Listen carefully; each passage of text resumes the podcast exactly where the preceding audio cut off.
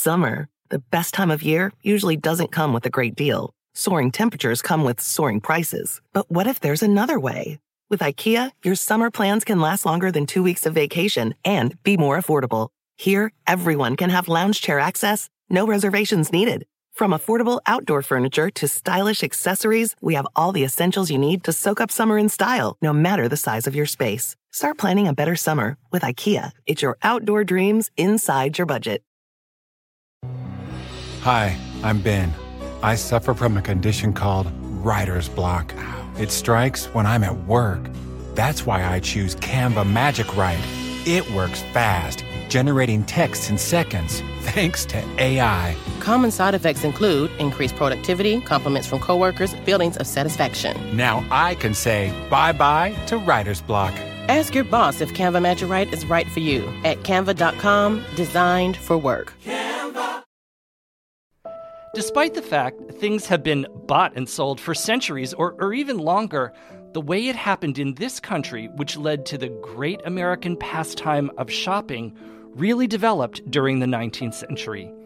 And in one district of New York, you can still see the shells of the pavilions and palaces of Gilded Age retail, a strip, but more like a collection of blocks once known as Ladies' Mile.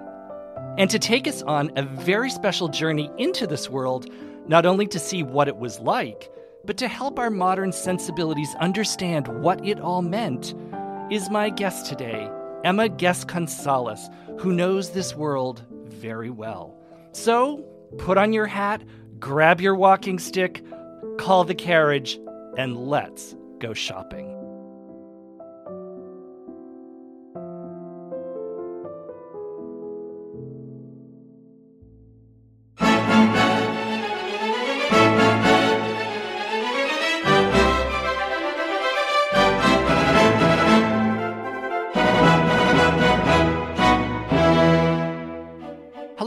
I'm Carl Raymond, the host of the Gilded Gentleman History podcast, which every two weeks takes a look well beyond the glitter and the gold of Gilded Age America, the Belle Epoque of France, and of late Victorian and Edwardian London.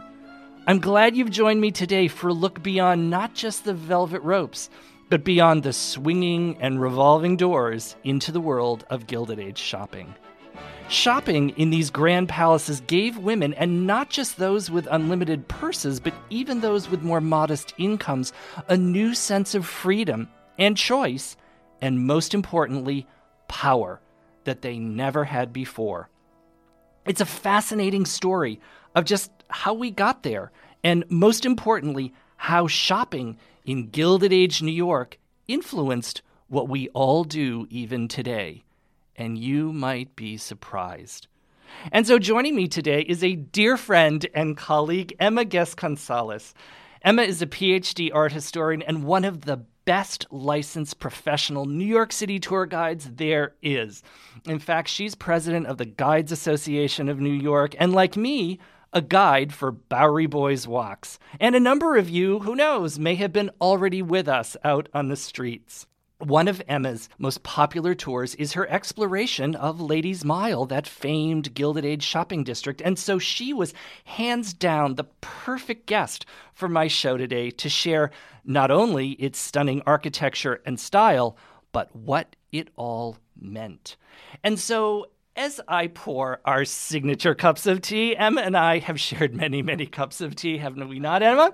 Emma, I welcome you to the Gilded Gentleman. Thank you, Carl. It's really an honor to be here, and it's a real pleasure to hang out with you again. I love our little tea parties. I love talking to you. So thank you. And I love talking to you. And now it's nice to, to take it all public. Mm-hmm. So I'm going to actually pour your tea here. I have a bracing pot of English breakfast, which is perfect. It's just a, I've seen it's just about eleven, so perfect for elevenses, don't That you? sounds don't wonderful. you think? That sounds And how do you take your tea? I mean, Just a spot of milk. That's all I need. you, you were born in London after all. So let's begin this story and let's really go back to the very beginning. And I want to dive into this topic of shopping in the 19th century, which, like so many other things, changed dramatically over the course of the century. So, Emma, let's go back to the early years. Let's just say 1820. And if you needed a new dress and I wanted to buy a new suit, well, how would we have gone about that? What would that have been like? Well, we typically would have gone to a dry goods store where which would have had fabrics on view in bolts or merchandise displayed on pillars attached to the walls of, of a store on the ground floor of these shops, usually. And the upper floors are usually offices, also warehouses, sometimes even the residence of these merchants. And so we would select our material often have to haggle with the merchant for the best price. And then the fabric would be brought to a tailor or to a seamstress or even sewn in our own homes. Because in the early 19th century, there wasn't really ready to wear clothing. And ready to wear um, clothing really changes over the course of the century. It comes sooner for men. Their clothing is much easier to um, manufacture in a quick way in a manufacturing setting. And then women's clothing slowly changed over the course of the century. But at this time, in the first half of the 19th century, it's mostly being handmade and being made um, to measure. So all custom. Yeah, custom, custom. And you had to pick your fabrics. And then you picked all of the trappings and all of the different things that you would added to it, whether it was lace or ribbons or everything like that. Gosh, it sounds like a really complicated process. It, it probably was. took a long time. Yeah, it took a, it took a long time and it took a lot of stops. You had to go to different places. Some places, some dry goods stores would have everything there, but you would again, you'd have to be interacting with and working with somebody who would show merchandise to you and then you could be selecting what you wanted and how how you wanted it to you know, be made, you would speak to your tailor or to your seamstress who would make them so for you. nothing like, oh, gee, I need a new frock for the ball tonight, and it's four in the afternoon. I'm going to go no. buy one. no, no. It's, oh, gee, I need a frock for the ball that's in six months. Yeah. I'm going to, I might go to Paris and buy one if I'm very well to do, or I'm going to start looking and getting it ready months and months ahead of time. And this was shortly to change because fairly early on in the 19th century, and I think we probably can credit one gentleman, an Irish immigrant, for changing mm-hmm. all of this.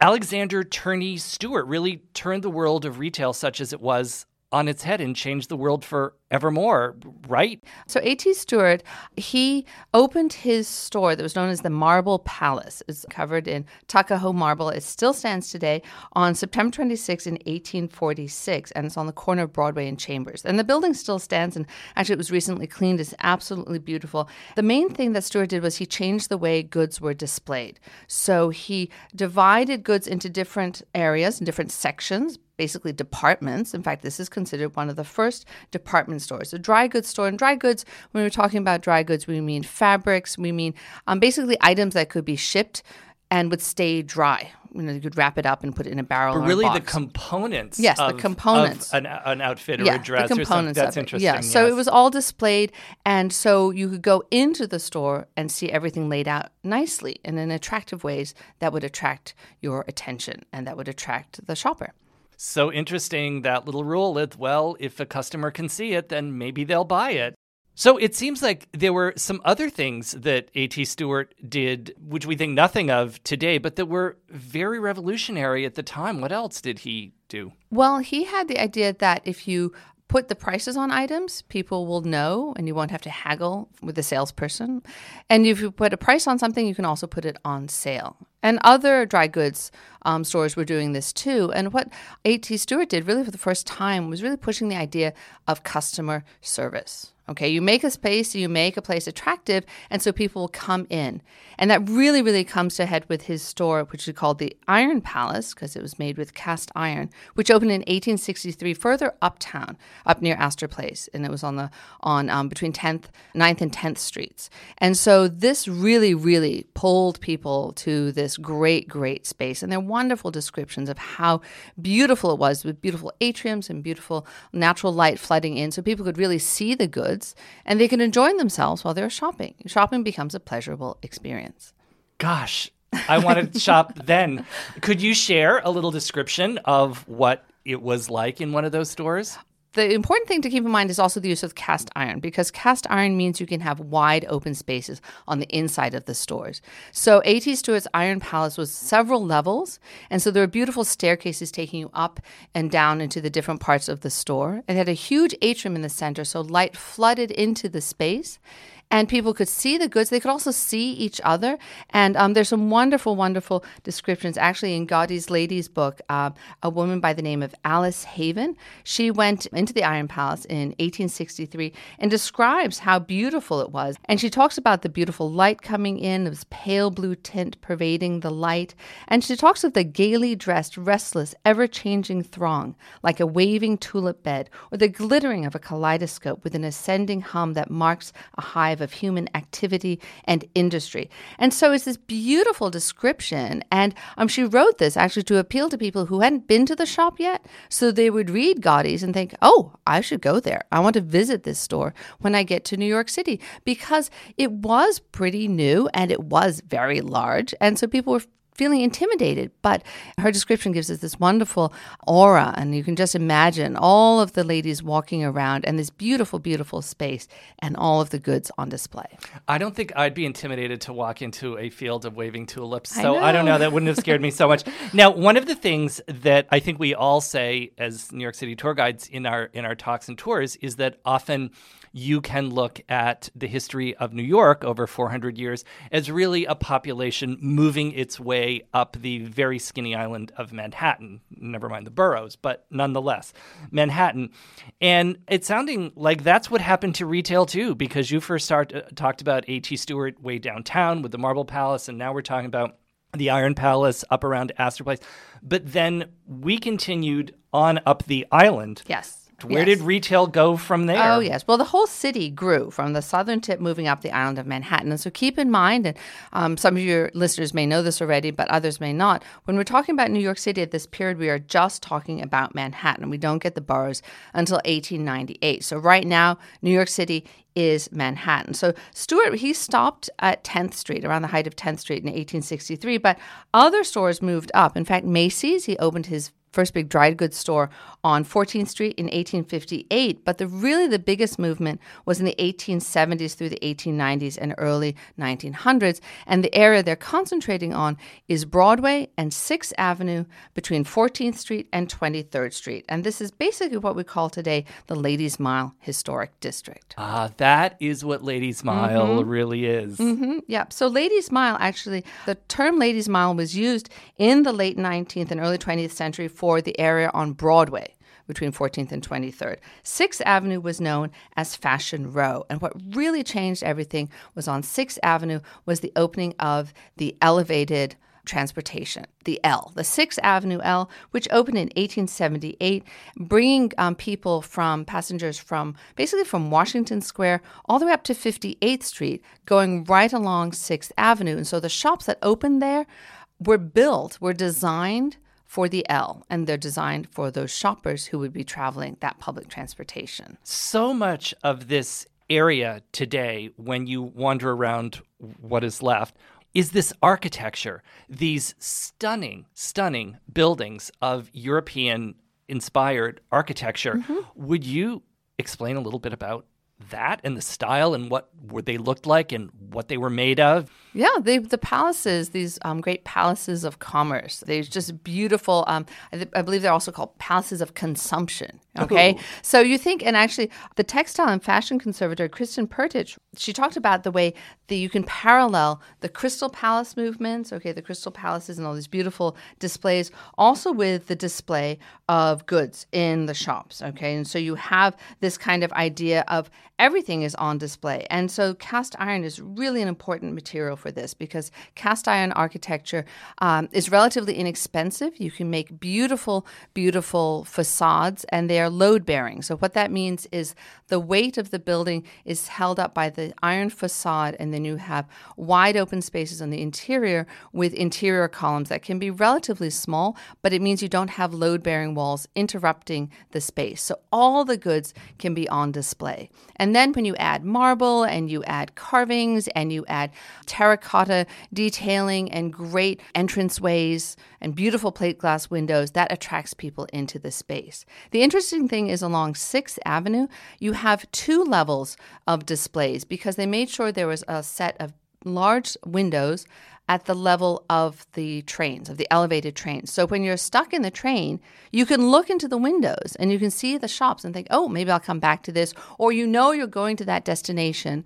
And some of them, one of the biggest, Siegel Cooper, it had one of the stops was right there at the store, at the corner of the store. So you get out and you literally just walk right into the store. And so you could see it on both levels. So if you're riding the train going uptown, you can see the stores, you can see the displays from your level, while people walking the ground would also see it on their level. And you can mm-hmm. still see that today. A little bit of marketing, I yes, guess. total right? marketing. Total, total So it seems like the experience for a shopper would have been this one of incredible drama, not only passing by these beautiful buildings, but then once you entered inside, these big, wide open, dramatic spaces, almost like a theater. When you think of 19th century theaters with mezzanines and balconies that were designed, the theaters, of course, at the time, were designed to show off the audience. Well, it sounds to me like many of these stores, the interiors were designed to show off the shoppers. So it was a Oh, little yeah. bit of see and be seen, Oh wasn't yeah, it? totally, totally. And then you have to think of some of the big stores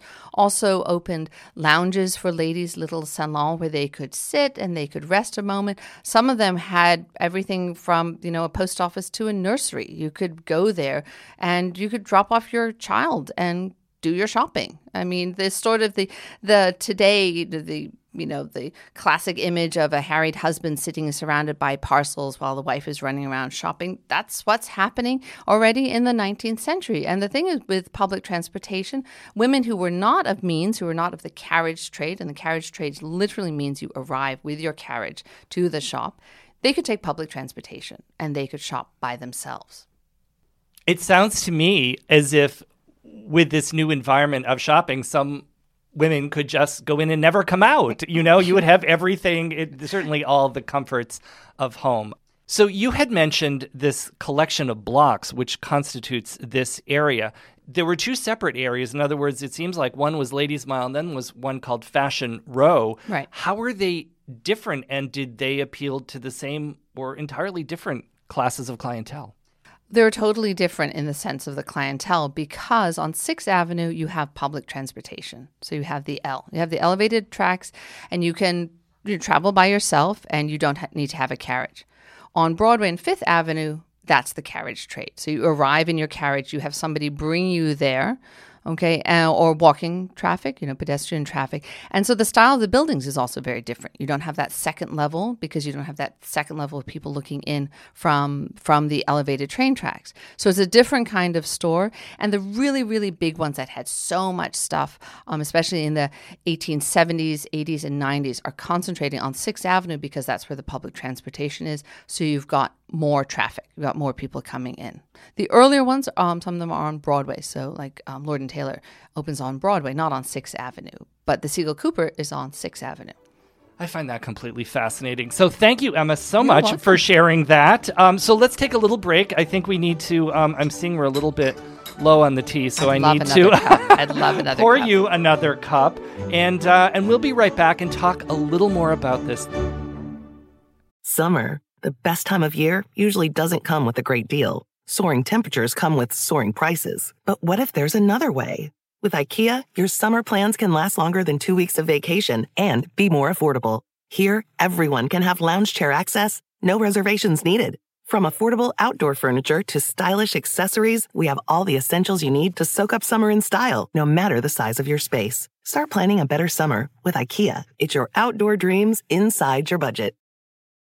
Canva presents unexplained appearances. It was an ordinary workday until. That presentation appeared out of thin air. Also, it's eerily on brand. Wait, did that agenda just write itself? Words appear, making this unexplainable case. Unexplainable? It's Canva's AI tools. I can generate slides and words in seconds. really? the real mystery is why I'm only learning this now. Canva.com, designed for work. Save big money on everything for your spring projects. at Menards. We have all of your garden and landscaping essentials. Master Garden Premium Garden Soil contains a slow release fertilizer that feeds gardens for up to nine months. It produces better results and is ready to use for all your gardening needs. Say big on Menards' great selection of garden and landscaping products. Compare brands in store or online at menards.com. Save big money at Menards.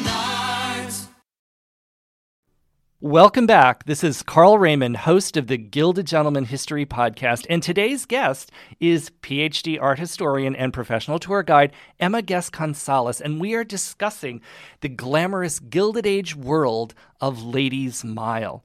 Now, Emma, we've had such a fascinating conversation so far uh, about the sort of the physical world of all of this. I am fascinated by what the actual experience would have been for some of these Gilded Age women going into these great palaces of, of retail. And I think that that's something that really bears a little bit of, of discussion.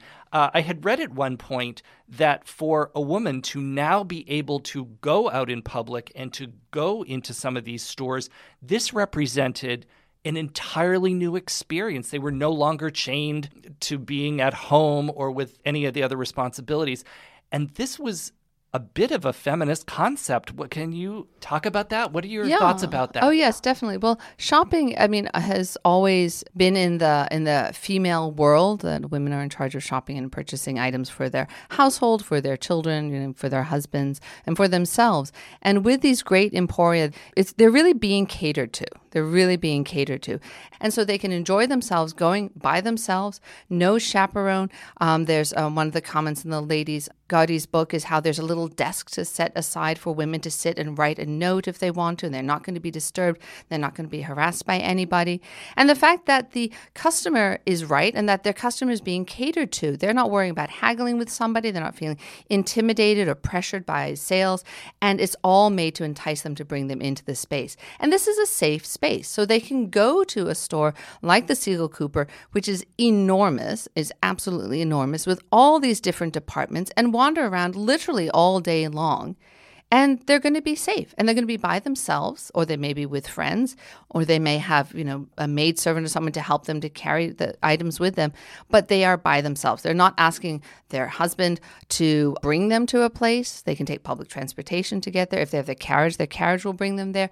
But they're really catered to and they're being enticed to view this space. So it's made to be as comfortable as possible. And they're the ones who really have the power. They have the buying power, and the um, the fact that the spaces are made for them gives them a lot of power on their own to to dictate what they like and what they want to purchase and what they want to see. And what a revolution, not, not only in retail, but what a revolution for a woman's experience. That Yeah. certainly was.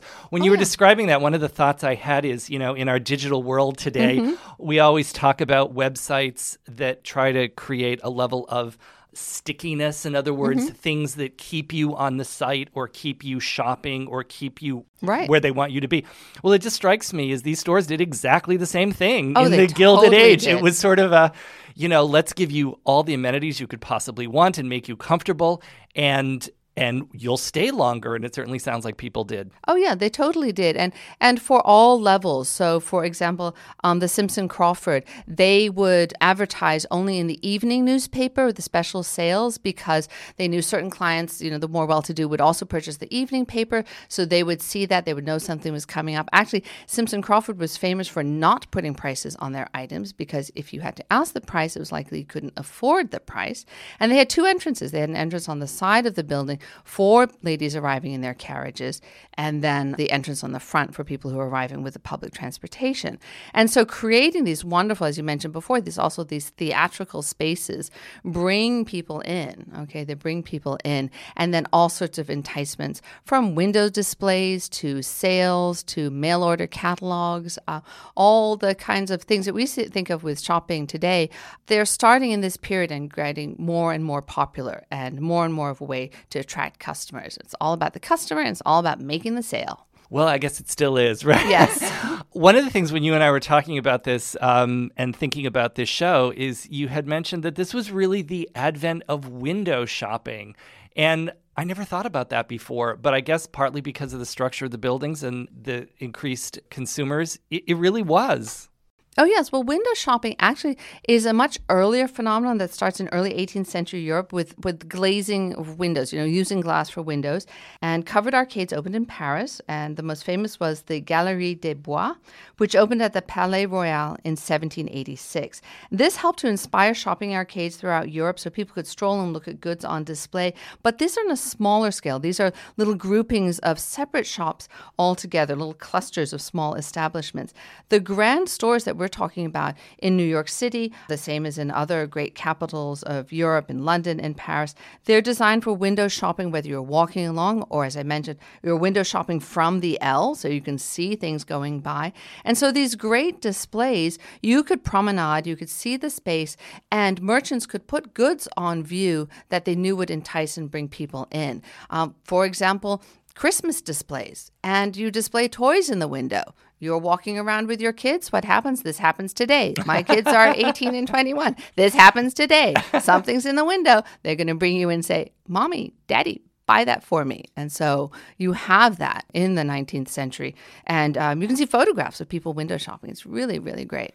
It's sort of the uh, 1890s version of the homepage. Is that? kind of- Yeah, kind of thing. Yeah, you have the great display. And there were different ways of attracting people. So, like you said, the stickiness. So, uh, I go back to the Siegel Cooper. They called it the big store, and it had a huge statue in the center atrium. When you walked in, there was a fountain and there was a statue, and the saying was, Meet me at the fountain. And there's this beautiful statue, which is actually a copy of the Statue of Columbia by Daniel Chester French, which was done for the Chicago Expo. And there was a smaller version in the store, and that was the landmark. That was where people would meet. They would meet up at the fountain, they meet up at the statue, and then go shopping together. If you could wind the clock back and you yourself go shopping today in one of these great stores, which one would you pick? Um, I definitely go into the Siegel Cooper. Why? I- oh, because it's so extravagant, it's so over the top. Just on opening day, on opening day in 1896, over 150,000 people tried to get in the shop in one day. Okay, and I love telling this story. The L was packed, the streets were blocked, the police had to be called in. There's poor Captain Chapman, the New York Times writes about him trying desperately to get control of the crowds. And even Mr. Cooper himself couldn't get in. And this is wonderful account. He's rapping on the window saying, I am Cooper, I am Cooper, let me in. And they had to bring him in the side door because he couldn't get into his own shop. And this is wonderful stories. I definitely want to go into there. I'd love to go to the Simpson Crawford. And um, some of them are beautiful. I mean, even today, you can go into these spaces and get this amazing experience. Now, with your tour, your Mm-hmm. live on the streets tour, which I'm sure we have enticed all of our listeners hope to take now, too, as you wander around uh, Sixth Avenue or particularly Ladies Mile, the Broadway stretch, what are some of your favorite buildings? Are there places that you still stand in front of today and look at them and just are a bit in awe? Well, I just love, I just love going into it was the old, it was the Adams Dry Goods store, and now there's a Michaels, you know, the the craft shop. Yes. Okay, the Michaels um, in there, and they've done a beautiful atrium, so you can walk inside and see this gorgeous atrium. So there are offices in the building too. So if you go in on the street level, you get to see the atrium and you get to see into the space, and then you look down into the shop itself, and it gives you some sense of what that space was like. Another gorgeous store, absolutely beautiful, is on 23rd Street. It's now it's the Home Depot. Okay, they're much more prosaic, but they're still big box stores. It's a Home Depot, but that was the Stern Brothers store, and it's um, beautiful, beautiful cast iron, and it's painted white. It looks like a big wedding cake. And you can go into the Home Depot and you can see some of the cast iron columns. They still have the capitals on them. You can see the big atrium in the center. Again, there are offices, and I think there are apartments above it now, but you can see the space. You can get a sense of the space. And a really fun thing to do when you're walking around the Ladies Mile Historic District, whether you're on 6th Avenue or whether you're on Broadway or even 5th Avenue, bring a magnet and stick your Why? magnet to the building. Well, because of the cast iron facades. And so it's great fun. I have these magnets and I just stop and stick them to the buildings. Now, sometimes the paint layer is kind of thick, so it's hard for them to stick, but you can look for cast iron. Look for little telltale signs of rust, or you can see where the paint has chipped away, and you can stick your magnet to a building. So I like to give guests magnets, and then we merrily stick them to all the buildings as we're making our way up the street. It's So a the- lot of fun. The concept of the cast iron was certainly structurally allowed these great interior spaces, but am I correct that it was also a way to create a very elaborate and beautiful Oh, yes. facade Oh, yes. fairly inexpensively? Oh yeah, oh yes, of course. You could because cast iron it's not an expensive material per se. And what you could do was you could go to the cast iron foundry. People would typically go to the offices and they'd look at the great catalogs, and you could pick out how you wanted your facade to be. You wanted an, a Corinthian arcade. You wanted pedimented windows. You wanted um, little filigree, like what I like to call the twiddly bits. You know, you can add as much stuff if you want to a building. In fact, when Lord and Taylor opened on Broadway, the commentary was how beautifully designed it was and how gorgeous the cast iron was. And the Times comments that this is in 1869, 1870. They comment on how richly decorated it is, and it's all thanks to cast iron because you can mold and you can and you can form it, literally cast it into the any shape you wanted. And so the shops they were downtown, and the foundries were actually uh, a lot of them were along the East River. And so you would pick the kind of facade that you wanted, and then you would have it actually produced at the foundries and then the pieces brought to the site and put together. I mean, the very famous Soho cast iron district, those were for factories and also for stores. And they continue that right up in the whole, in the entire Ladies Mile Historic District, whether it's on Broadway or 6th Avenue, even a little bit on 5th Avenue as well.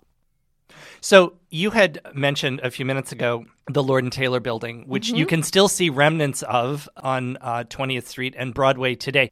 And when I have led tour groups myself, they all stop. And before I've said a word, they just stop in front of this Oh, extraordinary stunning. structure. It's stunning. Because it's this deeply flamboyant French 18th century over the top style. Can you talk a little bit about the actual architecture of some of these these stores because it was so it, it seemingly influenced by French and Italian style. Oh yeah, and not just French, Italian. I mean, I've heard people describe the Lord and Taylor building as um, like the architecture of Prague. I mean, it's this whole mishmash of European influences that are being brought to the United States, and with that kind of flexibility and the um, the way you can really play with cast iron, you can make anything you want. So sometimes for an art historian, if you want to say, well, this is French or this is Italian or this is whatever, it's like, yeah, it's all that and more. And they're giving this great American twist, and so pushing it all over the top. So the Lord and Taylor building that you um, referred to is actually it was hailed for its extravagant use of cast iron, and the New York Times in 1870 it quoted said the building under construction is honest proclaims itself to be iron at a glance, its profusion of ornament and minute rococo workmanship. In a word, its wealth of filigree acknowledges with all honesty what it is made of and could not have been done in stone for millions. And this is key because you can get all this elaborate stuff and it doesn't cost as much as if you'd had to carve it all by stone. You know, what I think is so interesting about that, uh, as you were reading that, is we look at these buildings and they really were this incredible combination of French and Italian and other European styles, but there was something just a little bit different about it. Mm-hmm. And it was not a straight translation of European architecture. There was that Americanism in it that really did create something new. And I think that's an important point.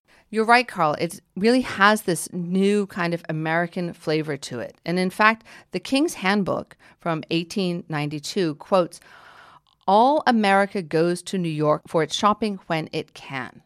And this really, this idea of New York as a shopping mecca, as a place to go, I think you can um, hear it best in this quote. And I'll, um, I'll read this right now.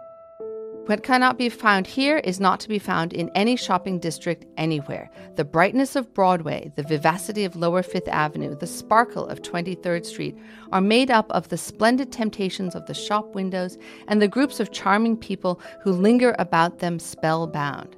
Ill fares the rural or provincial purse whose owner ventures before these attractive windows extending for miles on miles, ever diversified and varied, a perfect kaleidoscope of silks and velvets, laces and jewels, rich books and music, painting and statuary, rifles and rackets, confections and amber like bottles, cloisonne and cut glass, everything imaginable for use or luxury, massed in perfect affluence and displayed in the most attractive way possible.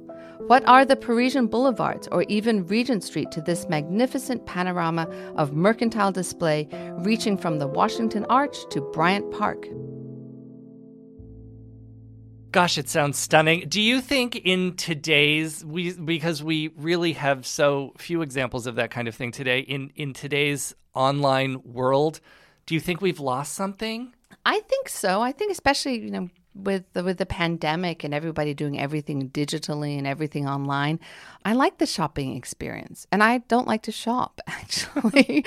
and I live in Jersey where we have all the big shopping malls and it is that experience of you know seeing and be seen um, going into the shops being pulled into you know you know you're being marketed to but that's also kind of nice at times and you know seeing the care that some stores take with their displays and things like that so yeah, we, I kind of miss it in the digital world. So I like having the actual shops. And some of the ones I mentioned, you know, these great big stores, they're still stores today. I mean, it's a Bed Bath and Beyond. It's not the Siegel Cooper, but it's still fun to visit. Absolutely. And the thing that really strikes me the most is they were really a sense of community. It was an experience to bring people together. And we've talked specifically about, about women, but really all people could come together in the in the world of retail and I find that really really interesting. Emma, I can't thank you enough for joining me for your wonderful tour and and guiding me through the world of Ladies Mile. Emma, thank you so much for joining me today. It's always a pleasure to get together and it certainly was today. Oh, it was so wonderful. Thank you, Carl. It was an honor to be on your podcast. I love having tea with you. Anytime, I'll be here. I look forward to having you again. We have lots of art subjects to talk about, we don't we? do. I can't wait. I can't wait. Listeners, please check out BoweryBoysWalks.com so you can catch Emma live on the street as well as her virtual tours. And thank you all so much for joining me on this episode of The Gilded Gentleman.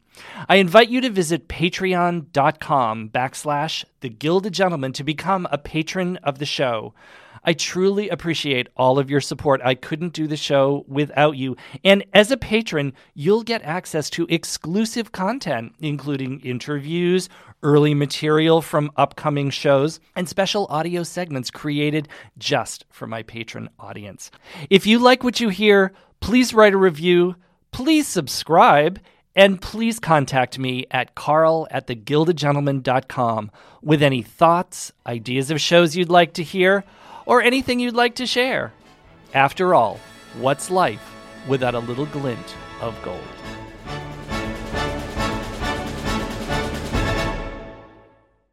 When your space has the long lasting, noticeable scent of Airwick Vibrant Essential Mist, you'll want to invite everyone over. From book club to reality TV watch parties, even the in laws. It smells amazing.